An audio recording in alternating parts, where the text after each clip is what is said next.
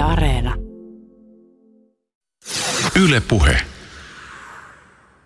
Joku ei tykkää tehdä sitä yksin kotona, vaan se tarvii siihen naisen, naisen äänen.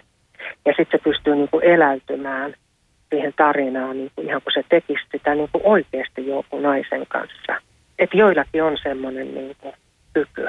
Ja kyllä mäkin niin kuin pystyn ajattelemaan asioita, että, niin kuin, että okei, että niin kuin, tavallaan, niin kuin, että vaikka se tapahdu oikeasti, mutta sitä niin ajattelee sillä lailla, niin se on helpompi lähteä viemään sitä tarinaa sitten eteenpäin. Ihan alkuun pieni varoituksen sana.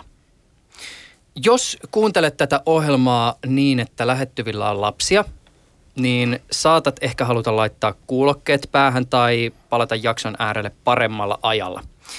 Yle Areena ja podcastit ovat käteviä. Tällaisissa tilanteissa voit itse valita parhaan ajan ja paikan kuuntelulla. Okei. Okay. Jos olet valmis kuuntelemaan, niin mekin voitaisiin täällä studiossa aloittaa. Matti Helin, sä oot työskennellyt 90-luvulta asti aikuisviihteen ja erilaisten aikuisille suunnattujen viihde- ja deittipalvelujen parissa. Minkälaisen perspektiivin ala tarjoaa siihen, minkälaisia me ihmiset olemme? No se kertoo sen, että ihmisiä on hyvin monenlaisia, erilaisia. Ja näitä kyseisiä palveluita pitää olla, sanotaan, joka lähtö. Meitä on meitä on, joku tykkää jostain, joku toisesta, mutta ennen kaikkea meillä pitää olla semmoisia palveluita, mitkä on tietyllä tapaa valvottuja. Eli että siellä voidaan turvallisesti harrastaa, on se kyse sitten deittailuista, puhelinseksistä, parinvaihdosta, ihan mistä vaan. Se on se tärkein asia, minkä mä näen ja minkä kotimainen palveluntuottaja pystyy takaamaan. No minkälaisen perspektiivin tämä ala tarjoaa laajempaan mediamaisemaan ja sen alituiseen murrokseen? Niin, nythän tässä on aikamoinen murros tapahtunut siitä 90-luvusta, mitä me ollaan aloitettu tämä toiminta. Eli aloitettiin, aloitettiin puhelimella, oli kieritettävää puhelinta ja sitten teknologia kehittyi ja tuli näppäinpuhelimet. Ja nythän on vähän erilaiset puhelimet. Ja siinä välissä on tullut kaikkea deittipalveluita, nimenomaan chatteja, live-kamerapalveluita. Ja sitten ihmiset on tullut koko ajan rohkeimmiksi ja rohkeimmiksi tämän, mikä liikkuu aikuisviihteen kanssa. Sitten on tullut arkipäivää. Se ei ole enää semmoista vähän salassa pidettävää, vaan ihan kuulee sanotaan jossain tuolla, kun kuuntelee ihmisiä, niin saattavat puhua keskenään, että hei, oot sä kuullut semmoisesta ja semmoista vaikka livekamera fi-palvelusta tai Finsfingesistä. Mä oon käynyt siellä. Kannattaa tutustua. Mä istun ilmeisesti eri bussilinjoissa, koska mä en ole ainakaan vielä kuullut tämmöisiä keskusteluja. Mä olen esimerkiksi torikahviossa kuullut tämmöistä. Eli en tarkoita, että on missään yökerhossa kuuntelemassa, vaan ihan tota noin. Niin, koska aikanaanhan kun tota noin, niin oli tämä puhelinseksi. Sinnehän ei kukaan soittanut, kun kysy, kysyy joltain, että ootko soittanut? En, mitä ne on? Mutta kuitenkin meidän tilastot näytti ihan jotain muuta, että kyllä sinne joku soitti, en tiedä soittiko ne vahingossa vai miten, mutta keskusteluilmapiiri aiheen tiimoilta on ehkä pikkasen vapautunut, mutta edelleenkin mä mietin sitä, jos on esimerkiksi vaikka nyt sitten taustatyön merkeissä tai muuten jollakin tämmöisellä aikuisviidesivustolla, kun joskus esimerkiksi sen sisällön vierestä löytyy tämmöinen sosiaalisen median jakopainike. Mä oon miettinyt, että, että kuinka kohan moni noita jakopainikkeita ihan oikeasti käyttää. Siis suosittelee jotakin videota tai kuvaa jossakin niin kuin Twitterissä tai Facebookissa tai missä ikinä. Joo, kyllä niitä jonkun verran käytetään okay. näissä me, meidän tietyissä palveluissa. Mutta... Okei, okay. no niin, tämä on kiinnostavaa tietoa. Matti Helin on siis pitkän linjan aikuisviide- ja deittipalveluyrittäjä, jolla on kokemusta niin puhelinseksilinjojen pyörittämisestä, aikuisviidekanavista, pornolehdistä, erilaisista aikuisille suunnatuista chateista ja livekamerapalveluista. Tänään keskustelemme siitä, miten ala on vuosikymmenten saatossa muuttunut. Eräänlaisena tämmöisenä punaisena lankana haastattelun taustalla kulkee kysymys mediamaiseman murroksesta tänne erikoistuneen alan näkökulmasta. Matin lisäksi pääsee ääneen myös vuosikymmeniä puhelinseksityöntekijänä toiminut Helena, joka aikoinaan päätyi hakemaan lisätienestiä vastaamalla ilmoitukseen, jossa haettiin hyvääänisiä naisia. Tänään on 14. päivä tammikuuta 2019. Ylepuheessa Juuso Pekkinen. Tähän alkuun voisi kyllä ihan sillain jotenkin perustasolla avata ihan sitä kaikkea, että mitä sä oot itse asiassa Matti alalla tehnyt ja minkälaisia aikuisten palveluita sä oot ollut pyörittämässä, koska tämä skaala on aika laaja. Joo, niin kuin tuossa tulikin alussa sanottua, niin tota noin, eli kaikkihan lähti tota noin, niin tuosta puhelinliikenteestä. Ja alun alkaen se lähti siitä, että mulla oli ravintola. Ja tota, no, niin eräs mun asiakas siinä aina kävi sit päivisin kahvilla ja tota, siinä luettiin iltapäivälehtiä ja nähtiin ilmoituksia, puhelinnumeroita ja mietittiin, että mitähän tuo on. No siinä sitten tietenkin soitettiin sinne ja kuunneltiin ja ajateltiin, että tuota voisi kokeilla. Ja tämä oli vuosi 1994 ja tota noin, niin sitten lähdettiin, mentiin operaattorille, otettiin ensimmäiset, ensimmäinen kaupallinen linja, laitettiin ilmoitus lehteen ja palkattiin muutama tyttö töihin kokeeksi, että katsotaan tuleeko tästä mitä, oli semmoisia puolituttuja. Ja, ja yllättäen puhelin alkoi soimaa siinä tahdissa, että sanotaan jo ensimmäisen puolen vuoden aikana piti miettiä, että tämähän onkin vakavasti otettavaa bisnestä.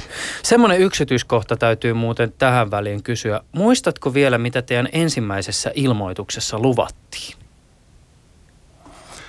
Öö, mitähän siinä oli? Varma nautinto tai jotain vastaavaa. Ja numerohan oli semmoinen 0701 1111, mikä on todella vanha numero, mikä edelleenkin esiintyy tuolla. Eli tota noin, niin ne, ei, ne kantaa, ne kestää iät ja ajat, mutta mun mielestä varma nautinto, hyvää puhseksiä, tämmöistä se oli varmasti. Mm, heti tehtiin selväksi, että minkä Joo, kyllä siinä heti tehtiin selväksi, että mistä on kyse, eikä sille piilossa pidetty, että Miten nämä muut mediamuodot sitten tuli mukaan? Avaa vielä vähän sitä, että, että missä kaikissa ja minkä tyyppisissä julkaisuissa tai sisällönlevitysfirmoissa tai palveluissa sä oot ollut jollakin tavalla mukana? Joo, eli puhelimien kanssa varmaan häärättiin monta monta vuotta, että ei ollut mitään muuta.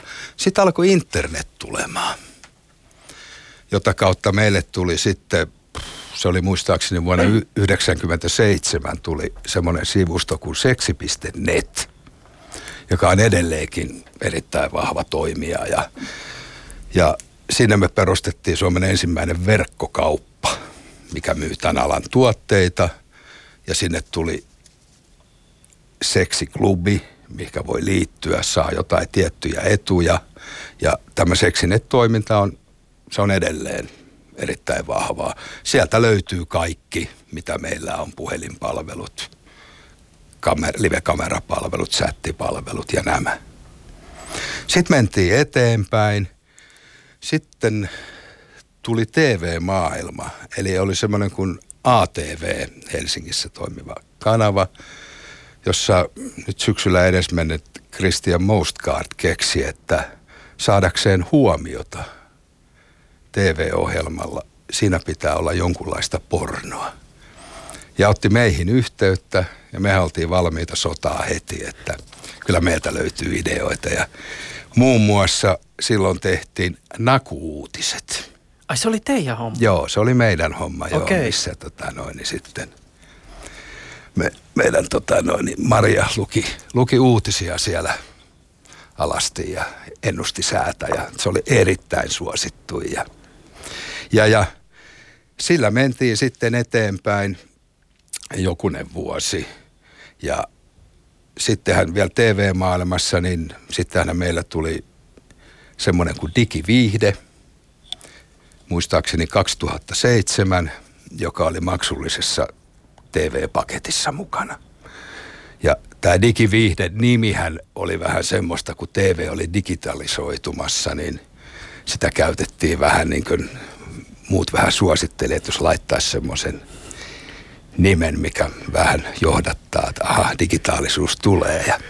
Onko tässä, tota, tässä taustalla myös tämmöinen kuvio, kun aina, ja tähän siis ei kaikissa tilanteissa ehkä välttämättä pidä paikkaansa, mutta, mutta tota, joissakin kyllä, Äh, siis se, että aikuisviide on monessa mielessä ollut ajamassa joitakin teknologioita läpi. Siis oma veikkaus on esimerkiksi se, että siinä vaiheessa, kun vaikka VR, virtuaalitodellisuus jollakin tavalla – äh, joutuu kuluttajatuotteeksi ja sinne tehdään sisältöjä, niin oma veikkaus on, että kyllä niin kuin aikuisviide on sitten kuitenkin aika merkittävässä roolissa siitä, siinä, että niitä laitteita tullaan hankkimaan kotiin. Mutta onko tässä vähän niin kuin tämmöinen samanlainen? Kyllä, kyllä. Kyllä tässä on hyvin samanlainen näkyvissä. Että, tota noin, niin, koska kyllä se niin kuin aina silloin, kun mennään tämmöiseen seksin pariin, niin se kiinnostaa ihmisiä. On se missä muodossa hyvänsä. Ja esimerkiksi silloin, kun oltiin, tota noin, niin kuuluttiin osana kanavapakettiin, niin, tota, no, niin kyllä siellä oli hyvin vahvasti se, että ihminen osti sen ehkä sen takia, että siellä näki aikuisviihdettä mieluummin kuin että se näki jonkun luontosarjan tai jotain muuta. Niin se on vahvasti mukana. Mites tota, sit, tässähän on vielä semmoinenkin kuvio ja twisti, että sä oot sit jollakin tavalla ollut mukana myös ihan siis perinteisessä lehtibisneksessä, että eikö muista tämmöiset lehdet kuin Jallu tai Kalle on tulleet sulle tutuiksi? Joo, ne tuli myös meille tutuiksi ja siinä oltiin jokunen vuosi mukana ja tota noin, niin lehtibisnes oli vaikea nimenomaan kun tämä ala digitalisoituu, sieltä tulee internetti ja nämä, niin, niin, niin siinä pyörittiin muutama vuosi. Hustlerhan meillä oli erittäin vahva tuotemerkki, mitä pyöritettiin, mutta se osoittautui sitten jossain vaiheessa aika haastavaksi ja me luovuttiin siitä ja keskitettiin kaikki voima tähän lainausmerkeissä nykyaikaan. Miten Matti Helin, äh, tota, koet sä, että sä oot tekemisissä sellaisten palveluiden kanssa, joilla on merkitystä? Siis koet sä sun työn merkitykselliseksi? Kyllä mä koen koska tota no, niin me annetaan hyvin paljon ihmisille, ketkä tarvitsee tämmöisiä palveluita. Mä koen sen sillä tavalla, että tota no, niin kun me esimerkiksi meillä on jotain chat-palvelua, live-kameraa ja tietenkin puhelinpalvelua. Ihminen voi purkaa siihen kenties omia tarpeitaan. Niiden ei tarvi lähteä. Nythän on erittäin surullisia uutisia ollut tässä mediassa, mitä on tapahtunut. Ja esimerkiksi kun mehän tarvitaan semmoista, tarjotaan semmoisia palveluja, mitkä on ennen kaikkea valvottuja. Meillä on vahva moderointi, eli me seurataan, mitä siellä tapahtuu. Silloin ei pääse tapahtumaan mitään ylilyöntejä. Ja tätä kautta ihmisen ei tarvitse mennä tuonne kadulle rähjäämään ja huutelemaan, vaan se, se voi soittaa meidän meidän tota, no, niin linjoille, käydä meidän nettisivulla katsomassa ja siellä sitten mitä onkin sitten mieltymyksiä. Et siinä mielessä koen hyvin, että tämä tulee tarpeeseen, koska eihän näitä palveluita olisi, mikäli näillä ei olisi kysyntää. Tämä on vähän ehkä tämmöinen henkilökohtainen kysymys, vastaa sillä tasolla kun vastaat, mutta että... Äh, koet että sä oot itse tässä mukana siis ikään kuin yrittäjänä, joka on nähnyt tässä markkinaraon, vai onko sulla jonkinlaista ikään kuin rakkautta lajiin? No, sanotaan, että se on muuttanut muotoa. Se on lähtenyt siitä bisneksestä ihan raasta ja siinä olemisessa mukana.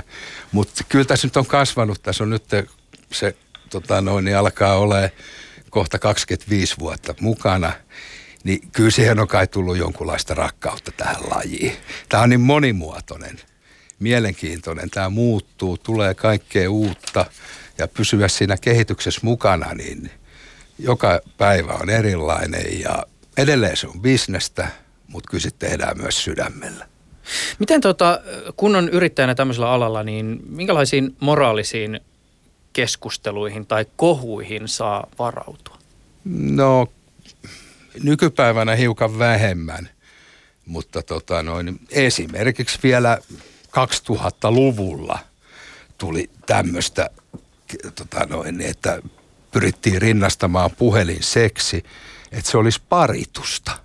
Eli että se kiellettäisiin. Muistaakseni muutama demarikansanedustaja silloin ajoi tämmöistä esitystä, että se pitää saada kielletyksi, se on rikollista. Ja tota noin, niin tämmöistä nyt vähemmän nykyään, eli niin sanotut kukkatatti, kukkahattu tädit on jo nyt ymmärtänyt, että tämä on ihan kunniallista, kunniallista toimintaa, mitä tehdään. Ja tässä kun pysytään Suomen lakien sisällä, niin tässä ei tapahdu mitään moraalitonta. Ei mun mielestä eikä monen muunkaan. Mutta tietysti äh, varmaan nämä erilaiset keskustelut aiheeseen liittyen ajan saatossa on muuttunut. Et joissakin keskustelussa varmaan aikoinaan on saattanut olla vaikka niinku uskonnollinen sävy, to, toki sekin varmaan edelleen tänä päivänä on läsnä. Mutta nyt esimerkiksi aikuisviihteestä keskustellessa yksi tällainen aihe, joka useasti nousee esille, on esimerkiksi ne tuotantoolosuhteet, jossa vaikka filmejä tehdään. Öö, tekin tietysti olette mukana esimerkiksi tämän tyyppisten sisältöjen levittämisessä ja nämä on varmaan sellaisia kysymyksiä, jotka jollakin tavalla vastaan tai tulee vastaan. Tai sitten esimerkiksi, jos tarjoaa vaikka niin live-kamerapalveluita. Tekin tietysti mainostatte, että, että olette suomalainen palveluntarjoaja tai suomalainen palvelu, mutta ymmärtääkseni esimerkiksi teidän niin kuin ammatiksen kamera edessä olevat ihmiset, niin he on muita kuin suomalaisia. Niin miten esimerkiksi tämmöisessä tilanteessa varmistatte sen, että näiden työntekijöiden työn olosuhteet on kunnossa? No esimerkiksi livekamera.fi-palvelu, niin, niin, niin sehän, mehän ostetaan se palvelu tuolta Euroopasta. Ja tota noin, niin, me ollaan aikanaan tehty sopimus, tai joka tätä palvelua tuottaa, heidän kanssaan, että kaikki työntekijät, ketä siellä on, A, ovat täysi-ikäisiä, B, tekevät sitä vapaaehtoisesti. Eli ne ei ole patteriin sidottuja ja tota noin, niin kamera vaan näyttää vähän raj- rajatusti sitä, että kyllä mä uskon, että kaikki tämä tota noin, niin tapahtuu heidän tota noin, niin ihan vapaaehtoisesti. Ja totta kai me ollaan siitä huolissaan. Ei me, jos me saadaan tietää, että joku palvelu, että se on semmoista raasti hyväksikäyttöä, niin kyllä me skipataan se pois. Koska se ei ole kellekään kiva asia. Kuten tuossa tuli mainittu, niin sunkin sun uras tällä alalla lähti käyntiin niistä puhelinseksipalveluista ja mun täytyy kysyä erästä vähän vanhemmasta jutusta, jonka löysin kaivellessa uutisarkistoja. Vuonna 2001 Iltasanomat uutisoi, kuinka teidän firma oli jättänyt laskuttamatta eduskunnan puhelinkopeista puhelinlinjoille tullutta muutamaa puhelua. Onko eduskuntatalon numeroista soittelevat tämän keissin jälkeen saaneet laskunsa yhä anteeksi? No muistaakseni ei ole tullut enää. Ilmeisesti se tämä oli semmoinen, että hei haloo, että näistä jää jälkiä. Tota noin, niin. Me alettiin olla armeliata parlamenttia kohtaan. Että Just näin. Tuota, kaikkihan välttämättä siis, jos on vähän nuorempi kuuntelija, niin ei edes muista näitä puhelimen viihdelinjoja. Ja tämähän on siis, muoto on tietenkin edelleen olemassa, mutta ymmärtääkseni ei ehkä ihan niin suosittu ja varsinkaan näkyvä kuin silloin aikoinaan. Voisi sen verran vähän niin valottaa näitä, että eikö nämä tyylilajit suurin piirtein mene siis sillä tavoin, että on olemassa tämmöisiä siis ihan nauhalinjoja, joihin porukka soittaa sitten se, että lähtee joku ennalta nauhoitettu story käyntiin. Sitten on olemassa näitä linjoja, joihin vastaa niin sanotusti ammattilainen, tai siis nimenomaan ammattilainen, ja sitten on olemassa tämmöisiä palveluita, joissa siis se palvelu vaan yhdistää soittajat. Joo. Onko vielä jotain? Kyllä, kyllä, näin. Joo, eli nauhoitteita on, niihin soitetaan jonkun verran. Ja sitten on, me, esimerkiksi meidän linjoilla, niin, tota noin, niin meillä on työntekijöitä, mutta meillä on myös hyvin paljon naisia, ketkä soittaa meidän linjoille, koska meillä naiset soittaa tiettyyn numeroon, miehet tiettyyn numeroon ja ne kohtaa siellä. Eli meillä on varmaan sanotaan aika lailla 50-50 menee, että meidän työntekijät puhuu ja sitten puhuu ihan se, onko se sitten kotirouva tai kuka haluaa jutella tuhmia puhelimessa. Koska ääni on semmoinen, mitä ihminen aina, ihminen kokee sen hyvin tarpeellisena ja se on hyvin kiihottavaa puhua jollekin tuntemattomalle ihmiselle. Ja se näissä linjoillahan paljon puhutaan myös kaikesta muusta kuin seksistä. Eli ihmisillä on tarpeita puhua, niillä ei ole kenties ketään, kelle ne vois puhua omista ongelmistaan. Niin mikä on parempi anonyymisti kuin soittaa tämmöiseen puhelinseksipalvelu tai palvelunumeroon ja kertoa siellä. Niin tietysti se hinta on kuitenkin aika kova. Niin, kaikella on hintansa, että nykyään sanotaan se, mikä on nykyään hyvä juttu meidän asiakkaan kannalta, että näihin on tullut tiettyjä rajoitteita. Eli että puhelu ei saa enää kestää, kestää vaikka sanotaan vuorokautta, kun joskus aikanaanhan saattoi olla niin, että asiakas nyt vaikka nukahti, linja jäi auki. Tietenkin meillä oli semmoiset ohjeet, ketkä oli meillä töissä, että puhelin pistetään kiinni, kun huomataan, että siellä toisessa päässä ei ole ketään. Että ei ole mitään järkeä roikottaa sitä siellä ja kasvattaa hänelle laskua. Ja, niin tänä päivänä niin on tullut hyvin kovat rajoitukset, kuinka kauan puhelu saa kestää ja ku, kuinka paljon se saa maksaa. Tämä ö, asia tulee myös seuraavassa keskustelussa ilmi. Päästetään ääneen henkilö, joka on useamman vuosikymmenen ajan toiminut puhelinseksin ammattilaisena.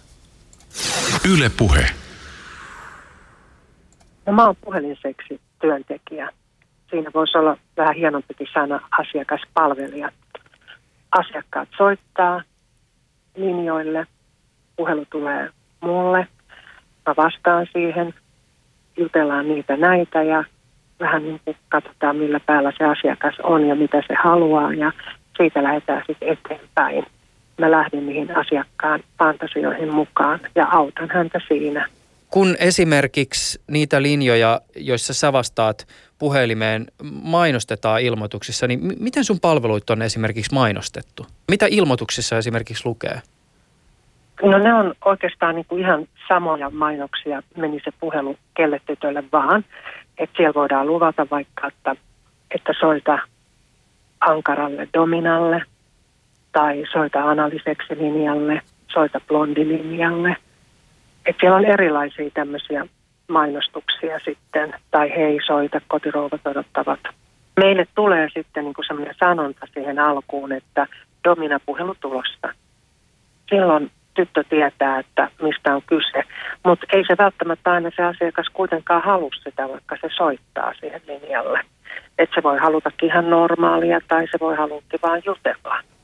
Mutta siitä nyt lähdetään tämmöiseen palvelunumeroon asiakas soitti. Kertoisitko vielä omiin sanoin, että, että kuka sä oikein oot? No mä oon Helena. Mä oon vähän päälle 50 ja tehnyt tätä työtä 90-luvulta tähän päivään asti yhteensä noin 30 vuotta. Pystyykö yhtään sanoa jotain siitä, että miten työ on ehkä vuosikymmenten saatossa muuttunut? No on se muuttunut paljonkin. Että sanotaan ensinnäkin nyt tänä päivänä niin on hiljentynyt nämä linjat, että soittoja tulee vähemmän ja sitten ne on vähän nopeampia puheluita, koska soittajakunta on nuorempaa. Ja sitten on nämä tullut tämmöiset niin kuin teleoperaattoreilta tämmöiset toittorajat, että ne on vähän erilaisia, että millä euromäärällä kuukaudessa voi soittaa maksullisiin palvelunumeroihin. Ja sitten mitä se oli ennen, niin ei ollut mitään rajoja. Että jos asiakas soitti ja siinä kivasti kulki juttelu, niin siitä, siinä saattoi mennä ihan tunnista neljään viiteen tuntia peräti vaikka koko vuorokaus. Näitä pitempiä puheluita, mitä mä oon joskus aikoinaan jutellut silloin 90-luvulla, niin silloin on ihan juteltu tavallisia asioita, että on siinä harrastettu puhelinseksiäkin välillä, mutta siinä on sitten syntynyt semmoinen kiintymyssuhde, että asiakas haluaa vaan soittaa mulle ja jutella muun kanssa, koska hän on niin paljon jo kertonut mulle omasta elämästään. Muistan esimerkiksi yhden eroneen miehen, joka joutui sitten nukkumaan autossa ja hän sitten pelkäsi tavallaan niin olla siellä yksin ja tunsi itsensä yksinäiseksi, niin hän soitti sitten ja koko yön hän niin jutteli mukaan puhelimessa, että aamulla hän lähti sitten töihin. Teet sä työtä puhtaasti rahasta vai liittyykö siihen jotain semmoista, että sä esimerkiksi jollakin tavalla nautit siitä työstä? No kyllä mä nautin. siinä on aikoinaan, kun mä aloitin tämän työn, niin se oli pelkkä tämmöinen lisäpianistin vuoksi mullahan oli kokemusta sen verran, että mä olin aikoinaan soittanut. Mulla oli yksi ystävä, joka soitti aikoinaan näihin 05 kun oli siihen aikaan tämä HPYn keskustelulinjat. Niin sitten joskus mäkin juttelin, kun mä olin hänen luonaan. Ja sitten miehet aina sanoi, että se on tosi kiva ääni, että sun kanssa kiva jutella. Ja sitten lehdessä oli ilmoitus, että etsitään hyvääänisiä naisia töihin. Silloin mä en tiennyt, että mihin näitä hyvääänisiä naisia nyt etsitään, mutta mä ajattelin, että mä soitan tuohon numeroon ja niin olikin, sitten tehtiin treffit ja kyse olikin puhelinseksistä, mutta mä lähdin siihen mukaan ensiksi ihan pelkästään uteliaisuutta. Ja sitten se, että oli kauhean mukavia soittajia. Ja sitten se, että mä todella sain sitä ylimääräistä tienettiä, että silloin tienasi niin kuin todella hyvin, kun ei ollut näitä rajoja. Kyllä mä oon niin ammattiylpeä. Mä pidän tästä työstä. Enkä mä olisi näin kauan tätä tehnytkään, jos sen pitäisi ja, ja jos ei se olisi niin kuin hyvä palkkaista tai en tienaisi tarpeeksi. Et kuitenkin mä teen niin kuin päätoimisesti ja mä tiedän, että, että mun lisäksi on muutamia mun kollegoita, jotka on myös tehnyt sitä kauan suunnilleen kuin minä. Niin kyllä se niin kuin jotain kertoo. No tämä on tietysti tämmöinen kysymys, joka varmasti siis liittyy mihin tahansa asiakaspalvelutyöhön, oli sitten sun hommassa tai kaupan kassalla. Mm. Mutta välillä varmasti joutuu kohtaa semmoisia tilanteita, joissa asiakkaat kohtelee sitä työntekijää kuin roskaa. Tai ei oteta huomioon sitä, että siinä on ihminen tekemässä sitä työtä. Kuinka paljon sulla on työssä tämmöisiä kokemuksia? Kyllä joskus tulee, että asiakkaat haluaa olla vähän niin kuin hurjiikin, että asiakaskin saattaa niin kuin ottaa itselleen roolin, että se ei niin kuin kerro mitään todellista itsestään. Et kun hän soittaa, niin hän on kova panomies ja, ja tota, hän saattaa sitten niin vaikka huoritella, ja, koska se niin kuin kiihottaa se sana. Että siitä ei saa niin kuin ottaa itteensä, että se kuuluu niin kuin siihen juttuun. Että kyllä se, että joskus tulee, tulee ihan semmoisia, niin kuin, että, että sinäkin senkin vuoda tai jotain tämmöistä, mutta monesti se kuuluu niin kuin siihen fantasiaan sitten, että hän eläytyy ja, ja puhuu rumia sanoja, mutta sitähän tämä työ on, että tässä hän pärjää, jos on hyvä ääni ja rohkeus puhuu oikeilla sanoilla ja rohkeus puhua sitten niitä tuhmia. Se on niin kuin semmoinen olennainen juttu, miten se pärjää. Ja sitten ei saa niin ottaa itteensä. Ja sitten tietysti jos kiva, että on joku, jolla voi jutella ja vähän purkaa niitä. Että eihän se sanotaan näin, että tämä on vähän niin kuin tämmöinen psykologin rooli myös ja näyttäjän rooli, mikä meillä on, koska tota, asiakkaat kertoo ihan kaikenlaista sairauksistaan ja masennuksistaan ja kaikkea sellaista, mitä niitä pitäisi oikeasti kertoa jollekin lääkärille tai psykologille. Ja me myös kuunnellaan niin näitä asiakkaita ja niiden puolia. Minkälaisia fantasioita sä esimerkiksi tarjoat? Ihan mitä vaan. Et myös, myös näitä dominapalveluita ja tämmöisiä vähän niin kuin erikoisempia juttuja. Että riippuu mitä se niin kuin tämä asiakas sitten haluaa, että se voi kertoa. Moni pitää dom, dominana sitä, että saa niin kuin analiseksiä. Niin monen mielestä se on niin tämmöinen dominapalvelu. No ei se ole kyllä. Mutta, tota niin, mutta ihan niin kuin laidasta laitaa lähdetään liikkeelle. Että tietenkin on, on niin kuin tämmöisiä tiettyjä tota juttuja, mitä niiden asiakkaiden kanssa ei niin kuin jutella, että lähinnä just niin kuin lapsiin, eläimiin ja kuolleisiin sekaantuminen. En ole koskaan edes törmännyt tuohon kuolleisiin sekaantujia, mutta, mutta joskus on soittanut näitä, että joku haluaa jotain eläinseksiä tai, tai niin kuin, että voisit olla joku naapurin tyttö tai joku. Sitten sit mä aina sanon asiakkaalle, että, tota, että nämä on sellaisia asioita, mitkä on niin kiellettyjä, että – että en mä suostu juttelemaan sun kanssa näistä. Että noi aiheet ei kiinnosta mua. Voidaanko vaihtaa puheenaihetta. Ja sitten joskus joku asiakas saattaa siitä sitten niin jatkaa sitä puhelua, että se rupeaa haukkumaan tai, tai sanomaan, että sun pitää palvella, kun mä maksan tästä. Mutta niille voi ihan sanoa, että hei, että on ihan sairasta, koska sehän on. Että kyllä me niin kuin suoraan, että ei, ei tämmöisiin fantasioihin ei lähdetä mukaan. Ihan muuten tämmöinen siis käytännön kysymys. Kuinka laajalla ikähaarukalla sä kykenet tämmöistä fantasiaa luomaan? Siis asettaako sun oma ikä esimerkiksi jotain rajoitteita vai voiko asiakas pyytää sulta, että no on nyt se niin kuin 20 Se riippuu niin kuin siitä, että, että tietenkin nyt kun mä juttelen tässä sunkaan, niin sehän on eri juttu, kun mä juttelen sen asiakkaan kanssa. Että mä pystyn niin kuin muuttamaan ääntä sitten mä tietysti tiedän paljon kaksikymppisten asioista, että minkälaista musiikkia ne kuuntelee tänä päivänä, missä ne käy ulkona ja, ja niin poispäin. Sun pitää niin kuin tietää sen ikäisistä aika paljon, että sä pystyt lähteä keskustelemaan tai jotain muuta vastaavaa. Eli kyllä mä pystyn vetämään semmoisen 20 roolinkin. Jos tämmöinen puhelinseksi sessio, kun se on ohi, niin miten se yleensä menee se lopetus? Siis onko siinä jotain jälkipuheita, kiitoksia vai pistääkö asiakkaat vaan luurin korvaan? No se, sekin niin kuin vaihtelee. Joskus joku sanoo kiitos ja sitten sulkee luurin. Et mun mielestä ne on ihan niin miehiä, kun ne niin kuin kiittääkin.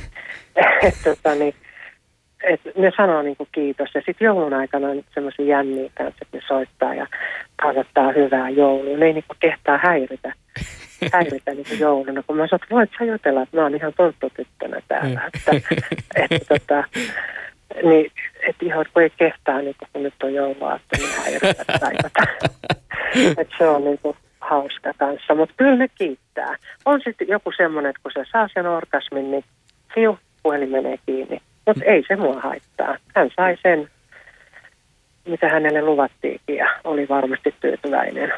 Tuleeko työssä koskaan ajateltua sitä, miten kalliiksi se puhelu soittajalle tulee vai miettiikö sitä aina niin, että tämä on maksullinen palvelu, mä oon tässä töissä, mä tarjoan tämän palvelun ja se vastuu tavallaan siitä puhelun kestosta ja päätöksestä soittaa on sillä soittajalla? Mm. Onhan se sen soittajan vastuulla. Sehän tietää, koska tuossa palvelun alussa, ennen kuin hän tulee linjoille, että oletko varma, että haluat palvelua ja paina se ja tämä. Että kyllä se niin kuin haluaa sen palvelun. Se itse suostuu ja tietää, mitä se maksaa. Siinä kerrotaan alussa paljon se on minuuttia ja niin poispäin. Mutta sitten kun se mies on niin hurmiossa siellä linjoilla, niin se, niin kuin, se 20 minuuttia se menee niin kuin tosi nopeasti. Ja sitten hän haluaa soittaa uudelleen ja uudelleen, kunnes hän ei enää pysty sit soittamaan, kunnes puhelinlasku on maksettu. Ja sitten taas, taas hän saa soittaa sen tietyn, tietyn euromäärän näihin palvelunumeroihin. Että tota, mutta kyllä mä niinku tietenkin ajattelen monesti ja silloin aikoinaan ajattelen, että voi että, että just, just tätäkin miestä, joka mulle soitteli sitten koko yön, niin kyllä mä ajattelin, että sen vaimo heitti sen uloskin ja nyt se asuu autossa, että milläköhän se maksaa noin puhelinlaskut ja kaikki. Että kyllä me niin juteltiinkin, että tähän tulee sulle kalliiksi, että ei se haittaa mitään, että hän ei halua niin olla yksi, että hän haluaa jutella sun kanssa. Mutta kyllä, kyllä se on varmaan tullut monille tosi kalliiksi että aikoinaan, mutta tänä päivänä se ei tule sillä lailla, koska siinä on ne rajat, että kyllä asiakkaat tänä päivänä tietää ne. Miten sä omassa työssäsi jäsenät niin työminän ja henkilökohtaisen minän välistä suhdetta? Siis oot sä aina puhtaasti siinä työroolissa ja kuinka paljon siihen rooliin ehkä tulee mukaan sitten kuitenkin myös sitä omaa persoonaa? Kyllä siihen tulee, kato kun tota, joku asiakas, että jos me niinku keskustellaan jostain tavallisista asioista, niin totta kai mä niinku puhun sen oman mielipiteeni sen asiakkaan kanssa, mitä mieltä mä olen. Ja tota, joskus, jos on semmoinen mies, että hän hirveästi haluaa päättäjä olla oikeassa, niin kyllä mä niin miellytään häntä sitten, että kun hän on niin ihana ja tiedä. Ei sitä viitti ihan lyödä lyttyä, kun toinen tietää kaikki. mutta, mutta yle, niin kuin sillä keskustelutasolla, niin kyllä mä niin omat mielipiteeni tuon ja jos jutellaan jostain politiikasta tai maailman tapahtumista tai seksistä, että mistä mä tykkään, niin kyllä mä niin kuin kerron sen. Ja siihen tulee niin kuin esille se, että mistä mä niin kuin oikeasti tykkään myös, että tota, niin kyllä siihen tulee se oma persoonakin. Mutta silloin kun se työ loppuu, luuri kiinni, otetaan itsemme pois sieltä linjoilta, luuri kiinni ja työrooli unohtuu. Että ei ne ole mun poikaystäviä, että se on mun työ. Mutta kyllä nyt kiintyy monesti moneenkin asiakkaaseen, kun ne on soittanut vuosia ihan sieltä 20 vuotta sieltä asti törmännyt ensimmäisen kerran ja he soittaa vielä tänä päivänäkin silloin tällöin, niin, niin se on kiva, kun mä tiedän niiden perheistä kaikki, sisarukset ja mitä niillä on tapahtunut ja kello on mitäkin kummilapsia ja kello on mitäkin maatiloja ja kaikki kuolemantapaukset ja kaikki kun ne on kertonut itsestään ihan kaikki, niin se on niin kuin helppo jutella semmoisen tutun kanssa. Että se on ihan kuin se olisi niin kuin tuttu, se vaan, että hän maksaa siitä, kun hän soittaa. Mua niin kuin harmittaa, mua on tosi ikävä maaseudun miehiin. Oli aivan ihan niin kuin aikoinaan soitti. Että niiden kanssa oli tosi kiva jutella, että niitä vaan soitteli. Nämä oli niin kuin kaikista ihanempia. Ylepuheessa Juuso Pekkinen. Matti Helin, miten on, jos puhelinlinjat ei tänä päivänä enää sit ole ehkä ihan samanlaisessa loistossaan kuin aikaisemmin, vaikkapa silloin vuosituhannen vaihteen kohdalla, niin onko tämä esimerkiksi yksi tämmöinen median muoto, jonka kohdalla voisi jollakin tavalla sanoa, että verkko tuli ja vei? No kyllä se vei jonkun verran sitä. Mutta onneksi tota noin, niin edelleen ihminen tarvii ääntä, eli edelleen sitä on olemassa. Mutta nyt tota noin, niin se on pirstalautunut moneen. Se on siellä internetissä, chattipalveluina, kamerapalveluina. Se on jakaantunut useammalle taholle. Hmm. Niin se on tietysti kiinnostava kysymys, että että onko tulevaisuudessakin aina ja ikuisesti tarvetta sen tyyppiselle palvelulle, jossa tämän tyyppinen sisältö välitetään vain ja ainoastaan äänen perusteella. Ehkä tämmöisenä omana ajatuksena voisin todeta sen verran, että oli audiotuote mikä tahansa, niin oma kokemus on se, että kun äänen avulla luodaan jokin maailma tai jokin fantasia, niin se kokemus parhaimmillaan on itse asiassa lähimpänä esimerkiksi sitä lupausta, joka virtuaalitodellisuudella tällä hetkellä on, mutta jota se ei vielä tekniikan rajoitusten takia lunasta. Siis lupaus siitä, että sä pääset oikeasti johonkin tilanteeseen, johonkin uuteen maailmaan, portti toisaalle, jotakin tämän sortista. Hei, tota, teidän bisneksen ytimessähän tietysti on fantasian myyminen. Seuranhakuhommissa asiakkaan toiveessa varmasti olisi tietysti se, että fantasia toteutuisi, mutta vaikkapa linjoilla tai vaikka tekstarisättepalveluissa se päätuote monesti on nimenomaan se fantasia. Kuten me tuossa äskeisessä jutussa kuultiin, niin sama ihminen saattaa tarjota useampaakin fantasiaa. siis oli kyseessä sitten se analilinja tai kotiäitilinja, niin voi olla, että puhelimessa vastaa sama henkilö. Mutta miten kun teidänkin verkkosivulla tarjotaan esimerkiksi tekstarisättipalveluita, joissa luvataan esimerkiksi seuraavaa. Hoikka ja hyväkroppainen nainen kaipaa elämäänsä muutakin kuin pilatesta ja zumbaa. Olisitko sinä se oikea antamaan minulle nautintoa ja rajua kyytiä? Mistä viestin lähettäjä tietää, että siellä näpyttelee oikeasti kiimanen Mirella, eikä vaikkapa se ei niin kiimanen työtä provikkapalkalla tekevä Mikko? Se pitää ainakin meidän palveluissa, niin, tota noin, niin jos me mainostetaan tuomosta, niin se ei ole työtä tekevä Mikko, joka sen kirjoittaa, vaan kyllä siellä on se meidän ihan silloin kun tota, no, niin miehet hakee naisilta palvelua, niin meillä on aina nainen siellä.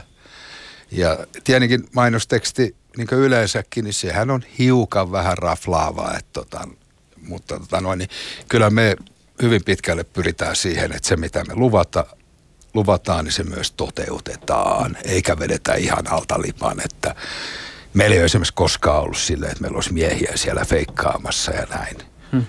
Hmm. Tästä on tietysti myös julkisuudessakin ollut siis jotain esimerkkejä siitä, että, että tämmöistä palvelua on pyöritetty niin, että on luvattu naista, mutta sitten siellä on mies. Ja mäkin olen itse asiassa ollut tekemisissä semmoisen tota, kaverin kanssa, joka aikoinaan kertoi, että siis miespuolinen, että hän on esittänyt vaikka mitä teinityttöä tai kotiaitia, mutta että se, se on tietysti se on, kun ollaan tämmöisessä fantasiabisneksessä, niin se on tietysti kiinnostavaa myös miettiä, että mikä se on se fantasian ja sitten taas toisaalta se realismin suhde.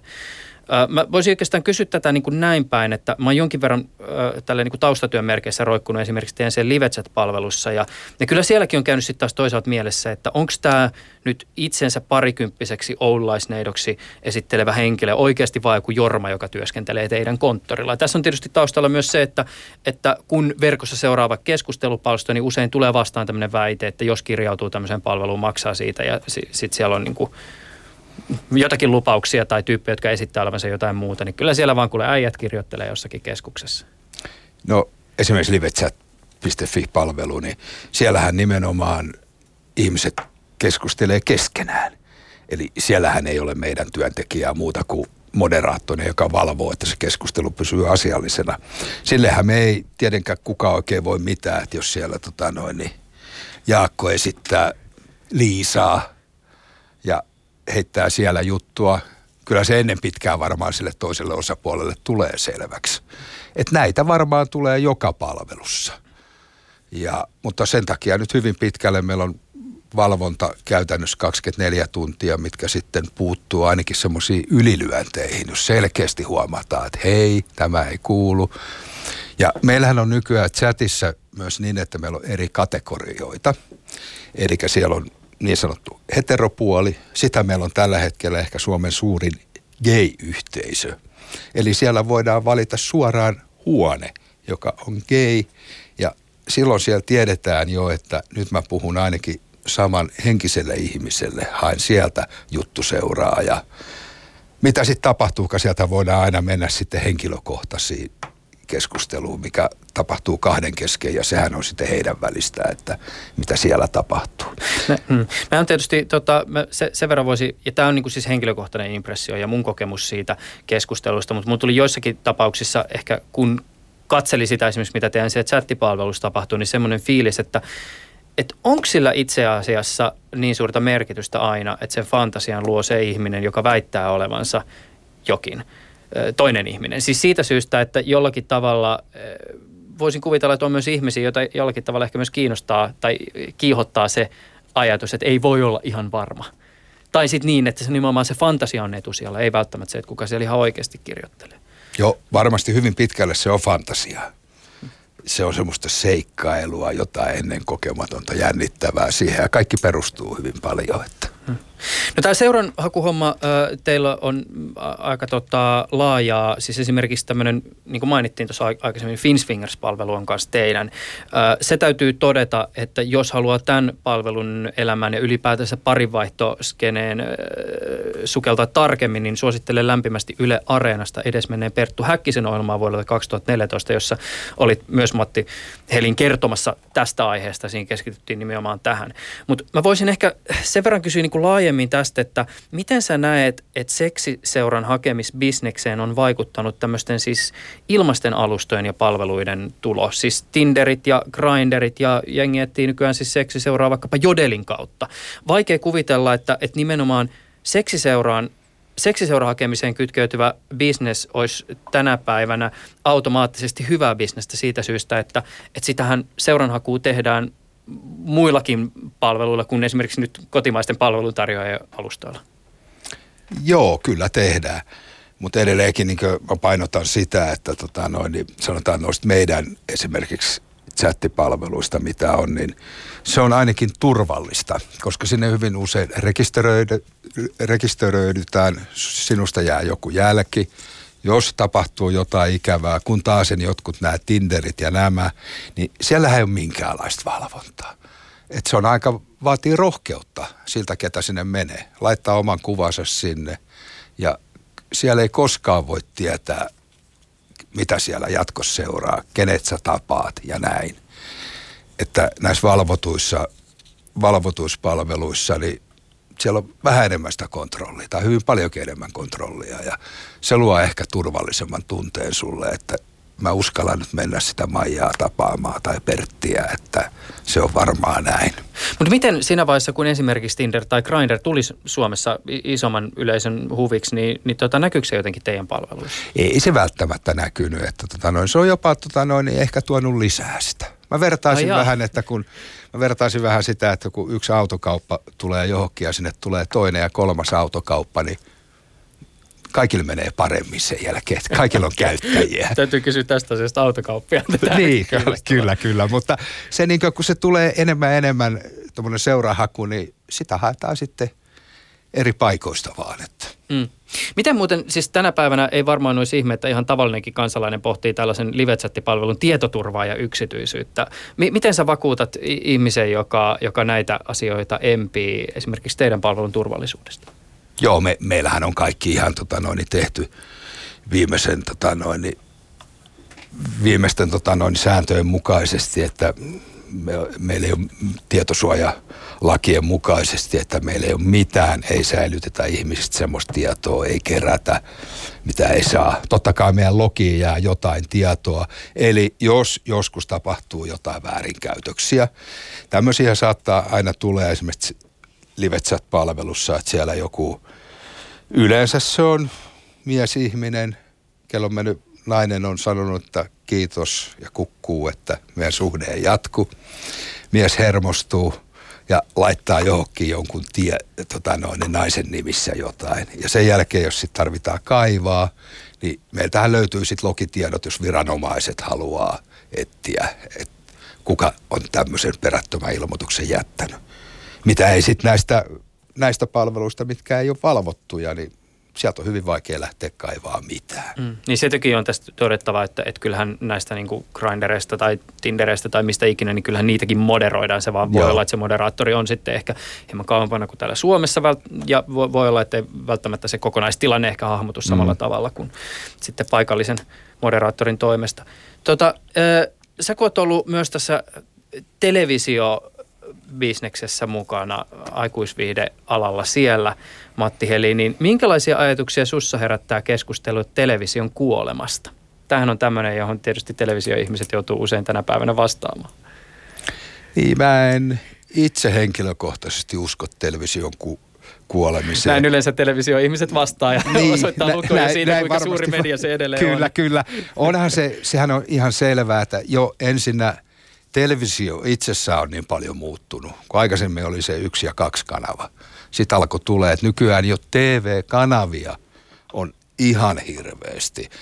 Eli että sä et enää välttämättä katso jostain lehdestä, mitä ohjelmaa tulee, vaan sä selaat siellä ja menet ja haet.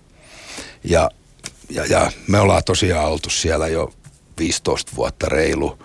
Ja tota noin, niin edelleenkin, nythän meillä on semmoinen livechat.fi TV-kanava, joka näkyy koko Suomessa vapaasti antenniverkossa. Ja kyllä kun me saadaan jotain lukuja, niin kyllä niitä esimerkiksi katsotaan meidän kanavaa hyvin Pystyykö paljon. yhtään mittakaavaa avaa? No meillä on kymmeniä kymmeniä tuhansia katsojia, riippuen vähän aina illasta, mutta esimerkiksi monena iltana silloin kun meidän lähetys tulee, niin se on kaikkein suosituin kanava, mitä katsotaan.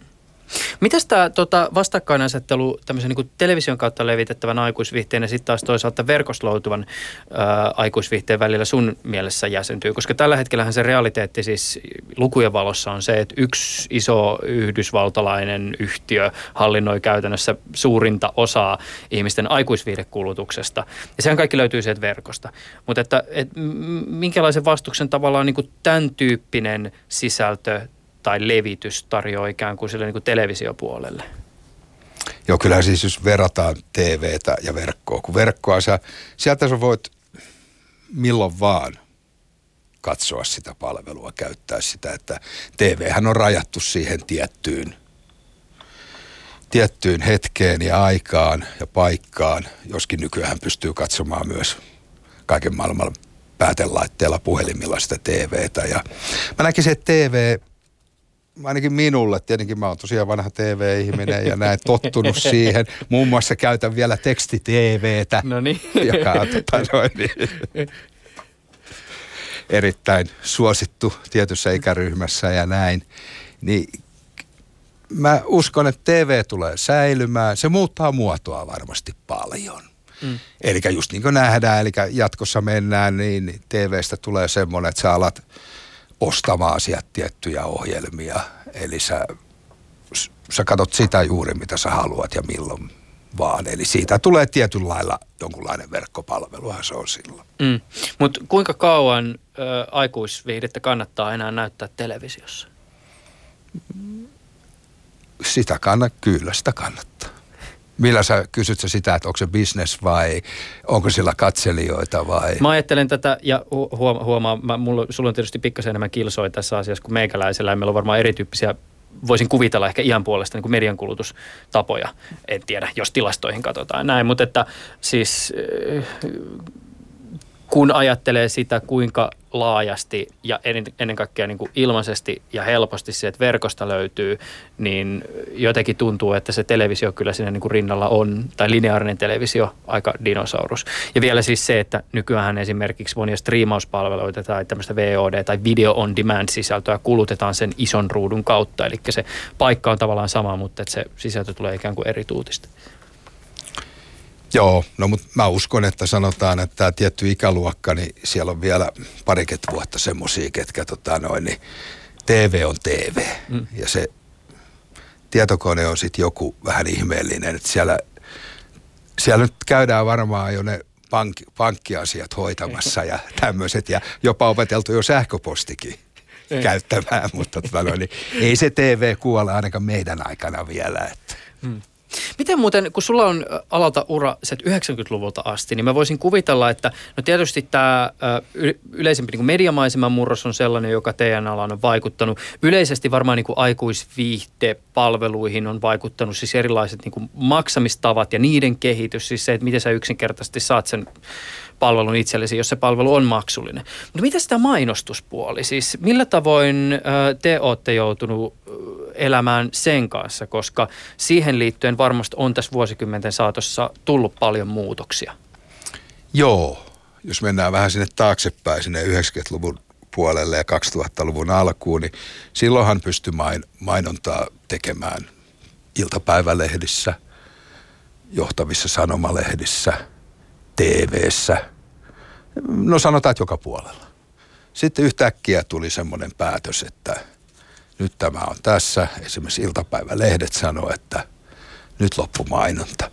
Sanotaan, että kun meillä oli viimeinen mainos toisessa iltapäivälehdessä, niin me ostettiin mainos siihen ja kiitettiin meidän asiakkaita ja kerrottiin, että tämä on tässä tämä mainonta, mutta me palvelemme edelleen tässä numerossa. Kiitoksia kaikesta. Ja tota noin, niin se meni näin. Sitten tuli TV, veti hihnat kiinni. Eli tämä Bonnier, joka omistaa tämän ison MTV, tai omisti nyt tässä on vaihtunut ilmeisesti, tai oli saanut tietää, mitä Suomen TVS mainostetaan, lyötiin luukut kiinni. Ja joskin tänä päivänä kyseinen sama TV-kanava, niin sehän siellä laitetaan teksti-TV päälle, niin sehän on aivan hurjaa mainontaa, puhumattakaan kun mennään sinne vähän syvemmälle, niin heidän chat-palvelut, siellä on gay ja sun muuta, mikä tuntuu vähän, että onko tämä nyt ihan linjassa, että vähän, se on ikään kuin piilotettu sinne, että nyt ei saada laittaa enää sitä TV-mainosta, että hei, soita meille, tee tätä vaan se on siellä jossain muualla. En tiedä, miten suhtautuu tämä uusi operaattori sitten näihin asioihin. Mm. Mitä muuten luulet siinä vaiheessa, kun iltapäivälehdet lakkas julkaisemasta esimerkiksi näitä teidän alan mainoksia, niin kuinka vaikea päätös se on siellä toimituksissa ollut? Se on ollut, mitä mä oon kuullut, koska tota, no, niin siinä kuitenkin on pyöritetty vuositasolla aika isoa rahasummaa, mikä se on ollut. Et siellä on tiukat linjanvedot ollut, että, tota, noin, niin, että tehdään näin siinä. Mutta sitten tuli semmoinen yleinen, kun sanotaan isommat teki tämän päätöksen, niin siinä tuli sitten lähti pienemmät mukaan, no ei meilläkään, ei meilläkään. Ja, mutta siellä puhutaan useista sadoista tuhansista, jopa miljoonista isommilla lehdillä vuositasolla, mikä heiltä jää liikevaihtoa pois, että en tiedä millä ne on korvannut sitten sen. Mm. Miten muuten, tota, Matti Helin, tämäkin on tämmöinen vähän henkilökohtainen kysymys, mutta – no, e, e, et ole ehkä välttämättä oikea mies tähän vastaamaan, mutta kysynpähän kuitenkin. Elätkö mieluummin sellaisessa maailmassa, jossa näitä mainoksia on iltapäivälehdissä vai sellaisessa, jossa niitä ei ole? Osaatko arvioida oman työsi ulkopuolelta? Kyllä minä eläisin mieluummin siinä maailmassa, missä niitä on. Miksi? Mun mielestä se tuo värikkyyttä ja semmoista. Mä esimerkiksi jonkun verran reissaan ja mä näen siellä. Musta on ihan kiva katsoa vaikka jotain – saksalaista sanomalehteä, niin siellä sä näet ihan suoraan tota noin, niin esimerkiksi puhelinpalvelumainoksia.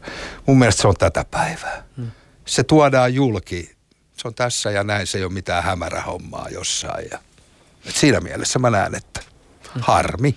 Ymmärrätkö sellaista ihmistä, joka ei harmittele tätä asiaa siitä näkökulmasta, että voi antaa sen iltapäivälehden vaikka sitten vähän, vähän tota, nuoremmalle ihmiselle luettavaksi, että tietää mitä maailmassa no, tapahtuu? No, näin se on, että meitähän on hyvin erilaisia ihmisiä, toiset tykkää toisista ja hyväksyn, se on ihan ok, ei siinä mitään. Että. Miten tota, kuinka paljon sä uskot, että aikuisviihteen ja erilaisten viihdelinja- ja deittipalveluiden puolella on kotimaisella yrittäjällä otettavaa tulevaisuudessa? Siis Vievätkö nämä isot kansainväliset alustat asiakkaat vai onko kotimaisilla palveluntarjoajilla tässä nykyisen kaltaisessa maisemassa tulevaisuutta? No kyllä se on tietenkin, se pitää erikoistua johonkin tieten, tiettyihin. No esimerkiksi justiin nämä puhelinpalvelut, niin sehän on ihan ehdottomasti, se tehdään täällä.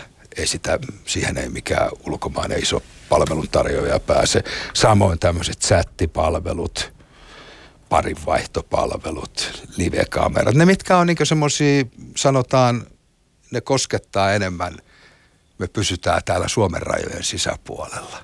Eikä mennä semmoiseen amerikkalaiseen johonkin höpötykseen, mikä ei niin sitä kuluttajaa, että se on jotain, se ei ole todellista nämä enemmän nämä palvelut, mitä täällä tehdään, niin se on lähempänä ihan sitä arkipäivää. No toki siis, jos ajattelee monia alustoja, jotka vaan tarjoaa ihan puhtaasti sen alustan kohtaamiselle, niin se kotimaisuushan tulee sitä kautta, että ne käyttäjät on kotimaassa, ei siitä, että se palvelun tarjoaja on kotimaassa. Mm. No joo, esimerkiksi joku live-kamerapalvelussa tapahtuu juuri näin, mutta, mutta sitten just tämmöiset chattipalvelut, niin nehän on sitten ihan alusta loppuun, alusta loppuun kotimaista palvelua. Ja, mm. Mikä sulla on muuten fiilis, kun sä oot kuitenkin myös tuon aikuisviihteen kanssa ollut tekemisissä? Tällä hetkellä ymmärtääkseni tilanne esimerkiksi aikuisviihteen puolella on se, että okei, toki, toki meillä on jotakin tämmöisiä yksinäisiä susia, jotka, jotka tekevät edelleen niin kuin filkkoja nettiin, mutta varsinaisia tuotantoyhtiöitä en sen suuremmin tässä maassa enää ole. Luuletko, että jossain vaiheessa tulisi tämmöinen uusi niin sanotusti kultakausi, missä siis Suomessakin tehtäisiin aikuisviihdesisältöä suomalaisille, että se olisi jollakin tavalla niin kuin kannattavaa vai on, onko nämä ajat ihan puhtaasti historia?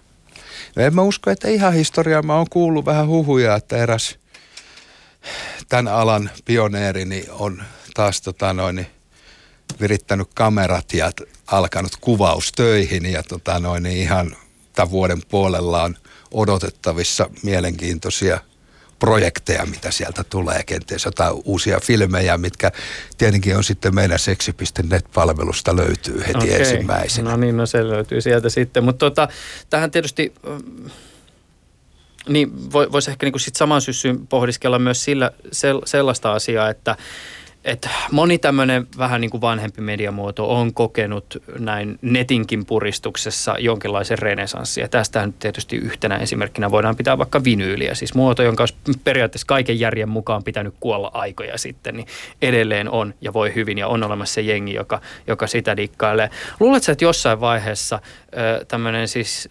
suomalaisille tehty suomenkielinen siis lehtibisnes tällä alalla voisi kokea jonkinlaisen uuden tulemisen. Ihmiset kaipaisivat taas sitä käsin kosketeltavaa lehteä. No kyllä varmaan. Kyllähän yksi lehtihän on olemassa tällä hetkellä. Kalevi-lehti on olemassa, joka on ihan suome, suome, suomalaista tuotantoa alusta loppuun. Et kyllä mä uskon, että se lehti jossain muodossa, ei se enää koe sitä, mitä se oli aikanaan jallut kalleet, niin ne ajat on mennyt. Mutta tämmöistä pienimuotoisesti, niin uskon, että lehti tulee olemaan aina mukana. Tämä on ollut Matti Helin todella kiehtovaa ja kiinnostavaa. Matti Helin on siis pitkän linjan aikuisviihde- ja deittipalveluyrittäjä, jolla on kokemusta niin puhelinseksilinjojen pyörittämisestä, aikuisviihdekanavista, pornolehdistä ja erilaisista aikuisille suunnituista chateista ja livekamerapalveluista 90-luvulta asti. Hän on näitä hommia pyörittänyt. Matti Helin, kiitokset ihan älyttömästi tästä keskustelusta. Kiitoksia. Ylepuheessa Juuso Pekkinen. Ja jos kuuntelit ohjelmaa radion välityksellä, niin muista, että tämäkin show löytyy myöhemmin Yle Areenasta. Kirjoita hakuun Juuso Pekkinen. Ja A, podcastit toimii myös. Ei muuta kuin ensi kertaan.